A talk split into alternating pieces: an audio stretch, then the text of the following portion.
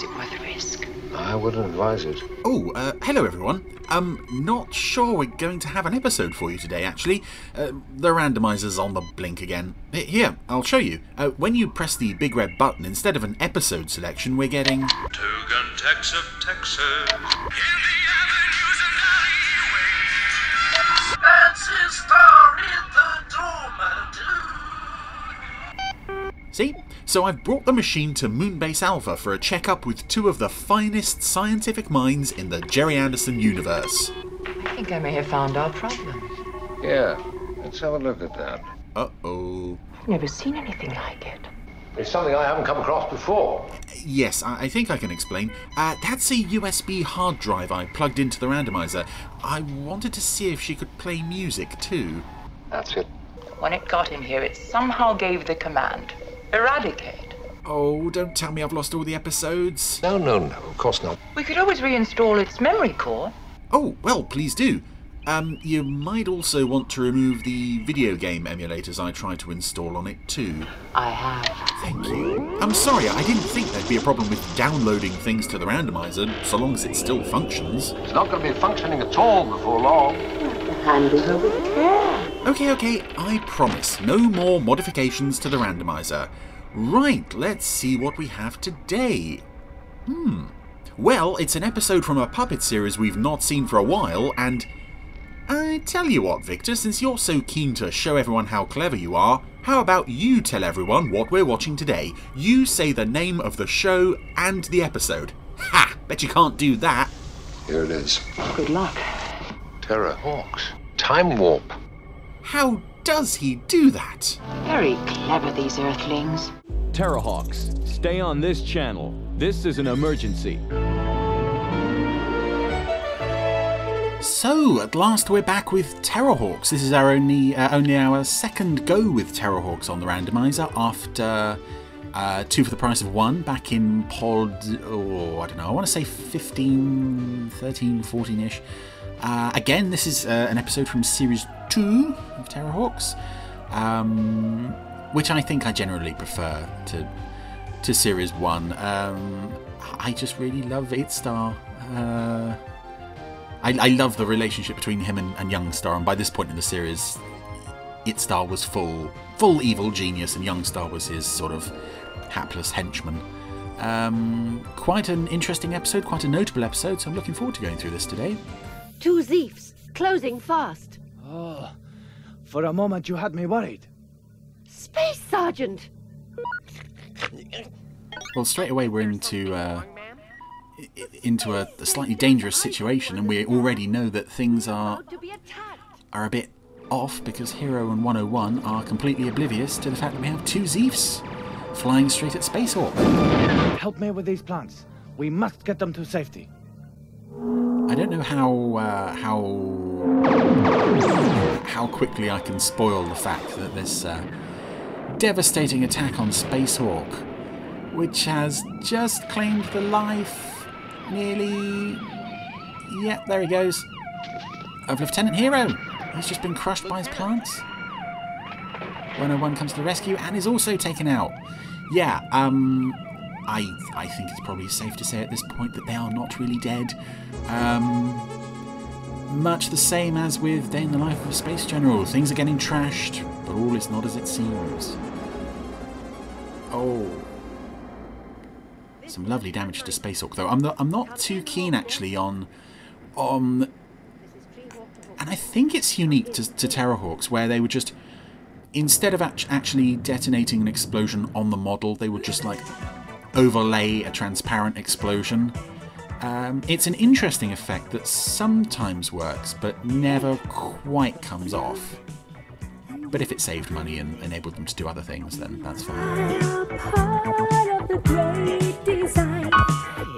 Take it easy, Mary. Yeah, come on, Mary, I like that song. Spacehawk has been destroyed. I radioed at 1090. I couldn't get through. You know what this means? For space sake, Kate, try. Hashtag avenge the fallen. So now the White House is getting getting blown up, and again, this is. Uh, Take cover. As with then Life of a Space General, I'm wondering if this was shot as one of the final episodes so that they could trash the White House model and the, the living room set for real. Are you all right? And Kate, Kate's just, she's all right, but uh, My piano. Look what they've done to it. yeah, the cost, the cost has been all too high for Kate. Round, I don't know. And I love uh, as well with this opening is that all the characters except for Mary are completely oblivious to what's going on. They're far too preoccupied with things like the piano or, or Hiro's plants, which is sort of borderline in character. Oh, that's Tiger's desk. Yeah, that's that's real fire on the set here of the, the living room in, in the White House. I have to believe that this is the real set being trashed. Which makes me wonder if you know when when did they know that they wouldn't need this set again or were they prepared even to to rebuild it if they had to Tiger! i've, I've always found that quite odd with It's a um, disaster! With shows where they had to make a huge change to a regular set for one episode only and then the next week they put it all back to normal again. Kate's dead. I'll take it up myself. and an unusually somber opening to this episode actually for a series that people would say is is very silly. Oh is that the white house model gone? Oh if not completely gone that's very badly singed. And now the little um uh, underground lounge is falling apart. I mustn't let it happen. very very grim beginning oh another hit on the white house and now the hawk um no battlehawk bay is being trashed that's wreckage falling on battlehawk oh they've not just trashed they're trashing everything this week Tiger! I kind of like that the puppeteer is just having Tiger sort of quiver with terror in the cockpit of uh, Hawkwing as he smashes into the wall. But unfortunately, All right, Mary. Everything's all right. why did I say unfortunately? I mean fortunately. I don't want any of these characters dead. I love these characters. Love this show. But everything is all right now. Even the piano is back to normal. Feeling better?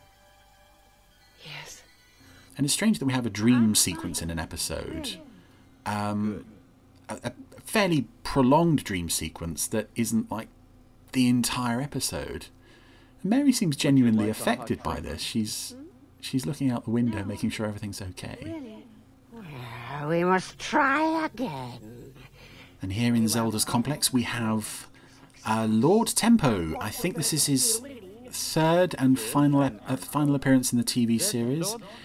He's a very visually, he's a very interesting character because he he looks like a gangster, but he looks so old and withered and emaciated, and yet he's got the voice of Bela Lugosi, and he's also a Time Lord. It's like, okay, as with all things in Terrahawks, it's like we'll pick from multiple sources and we'll cram it all together and create something, uh, something bonkers. Although Lord Tempo comes off as um, being being somewhat sinister in the fact that he he has this great power, but he doesn't have, unlike say Sram, he doesn't have to roar and bring down mountains. He can just sort of concentrate, stand there looking all imposing and sinister, and uh, it's really effective. It's quite a nice contrast compared to the other monsters that Zelda has. The woman named Mary was too strong. He's even got black leather gloves.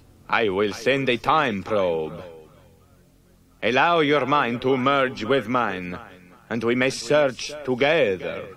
I love how in any other Anderson show the the slight vagueness of, of Zelda and Tempo's powers would almost seem like a plot hole, but here it's like, you know, we can make it up almost, you know, things that sort of barely make sense. You know, let's have our minds merge. We shall send a time probe. Uh, it doesn't make any sense. But on this show, somehow it makes sense that it doesn't make sense. And they're now searching through um, through the Terrahawks network to find a Too logical. Too clever. to find a suitable host for their time warp. Mary was the first subject. She rejected it. A surprising mental strength. That was uh, Space Sergeant 101, who was um, being dismissed as a candidate for the time warp. Surprising mental strength. And even this, finding finding someone who can hold a time warp in their mind until they're ready to unleash it. it doesn't make a lick of sense. Um, but it's it's it's a very interesting way, that, a very logical, methodical way that they're going about this. The communication system. They've sent their probe in through Spacehawk, and it's now gone down to Hawknest through Spacehawk's communication system. Does rather beg the question of, um, you know, Zelda and Lord Tempo are now mentally at the White House. They have essentially found Hawknest, which they were always trying to do, but uh, The woman we have already tried. this week it doesn't matter. Cursed clone. Too strong. He would reject the time warp. Well, we're rattling off a list of uh, candidates here, people who are strong enough to fight off the time warp. Doesn't leave us with many candidates left. Uh, well, Hawkeye? No, Hawkeye's not in the series anymore by this point. Nobody knows what happened to Hawkeye in the second series, he's just gone. But here we have. Dix-Huit and uh, Sergeant Major Zero. You have found a suitable subject. Almost perfect. Arrogant. Stubborn. And intellectually much weaker than the rest. That's a brilliant insight into Zero, and I love, I love how strong the characters are in this show, and a description like that really highlights that Tony Barwick not only enjoyed writing for these characters, he understood who they were and what made them tick. It's brilliant. Sergeant Major, can you hear what we're saying? A pot of tea? Right away, Mom.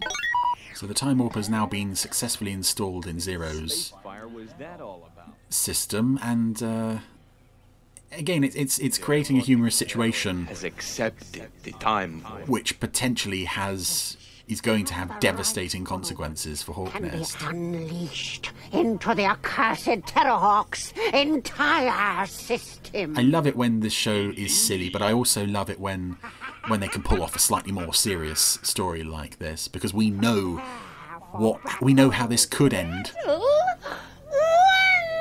There goes the wig. We know how this could end. It could end with the destruction of Hawknest. It's a genuine prospect at this point. Will they pull it off? Will they succeed? Um, let's find out. Name, zero. Rank, Sergeant Major. For space sake. He's answering, but there's a delay. Two weeks Charlie ago, Smithers. That's all I can think of when I see this is, is that sketch. I see what you mean. Maybe that's maybe that was the, Zero. Report to sickbay. the the germ of the story for all, all we know. It is time, my Lord Tempo. Unleash your time warp. Yeah, Zelda's putting everything on this plan. She's launched the entire fleet. Zero's on the way to sickbay, but he's not going to make it. And this is a lovely atmospheric moment as well, where the Terrahawks all seem to be reacting to something that they know is is happening, but they can't. There's nothing there to sort of identify. It's almost like a sort of somebody walked over my grave type. Fire moment. and damnation was that. It was like something in my dream. You missed. You were too late, 101. We missed, Lieutenant. I just told you that. I said we missed, Lieutenant. This is a lovely idea as well when um, the Zeroids are such wonderful characters and they're always so useful, but they are machines, and for once, Patch me into the PA. not for the first time actually, but for, on it's a rare occasion where they can be This is Tiger Nine rendered not only useless but essentially a hindrance. Doctor, Zelda's battle fleet is closing. Doctor, Zelda's battle fleet is closing. There is little we can. I love that as well. It, it doesn't just ex- extend to the Zeroids, it's the radios as well. We're getting that delay on the communications as well. I want a total electronic close down. But Tiger! Computers, memory banks, zeroids, communications, the works. Shut it down. It's our only chance. Ten And I love that a show that's so rooted in the 80s comes up with this as a solution to uh, to fix the problem. This is how we deal with computers today. It is just essentially Hello, IT. Have you tried turning it off and on again? Spacehawk is defenseless. oh, and Hiro looks very very alone in just that eerie blue lighting of Spacehawk. This is our greatest opportunity to find the stinking hawk nest. On. And again, we have Lord Tempo just standing, standing beside Zelda, just there, just looking. He's not joining in with the laughter. He's just this, this tall, sinister presence with this massive hat. I, I think he's a great character. I really enjoy Lord Tempo. Tiger! I could kiss you. I may hold you to that. 101. If this were my dream, we'd uh, we'd be doing a lot more than kissing. Now. Now, this is maybe a slightly too simplistic way to to end the episode. They must have beaten the time warp. Because sometimes Zelda hatches a plan and it's um, she says it's the greatest plan ever, but it's it's pretty rubbish. This one is, is a very, really good plan, and so far it's been executed perfectly. Um, yeah, it is kind of disappointing to always end with these sort of and one bound they were free and the baddies turn around and go home ending, but Do take us back in time. And be pretty quick about it, eh, Konkoff? This is a very effective ending as well. It, it- we don't see the fleet disappear. We just see sort of Tempo hold his hand to his head and then suddenly just cut to a star field. It's a very They've gone, Lieutenant. dreamlike ending to a slightly dreamlike episode. The question is, in reality, were they ever here? And the music is really setting the uh, the atmosphere. Well, that was Time Warp. Uh, yeah, I really enjoy that one. Um, not just for the fact that it has Lord Tempo in it, who I think is great, but a real genuine sense of drama and uneasiness. Uh, the the opening dream sequence of of everybody getting killed is uh, is unsettling. The fact that it- it's always unsettling to see characters getting killed in, in the dream episodes, I think, but the fact that they seem so oblivious, they don't really care, and yeah, just a really strong central idea, may be let down by a a slightly weak but not unusually weak for the show kind of ending. And yeah, that was the um, I think that was the penultimate episode of the show that was made actually. Certainly the final appearance of Lord Tempo in Terrahawks until uh, oh, I don't know, someone with way too much time on their hands brought him back in the audio series. Don't know who that was.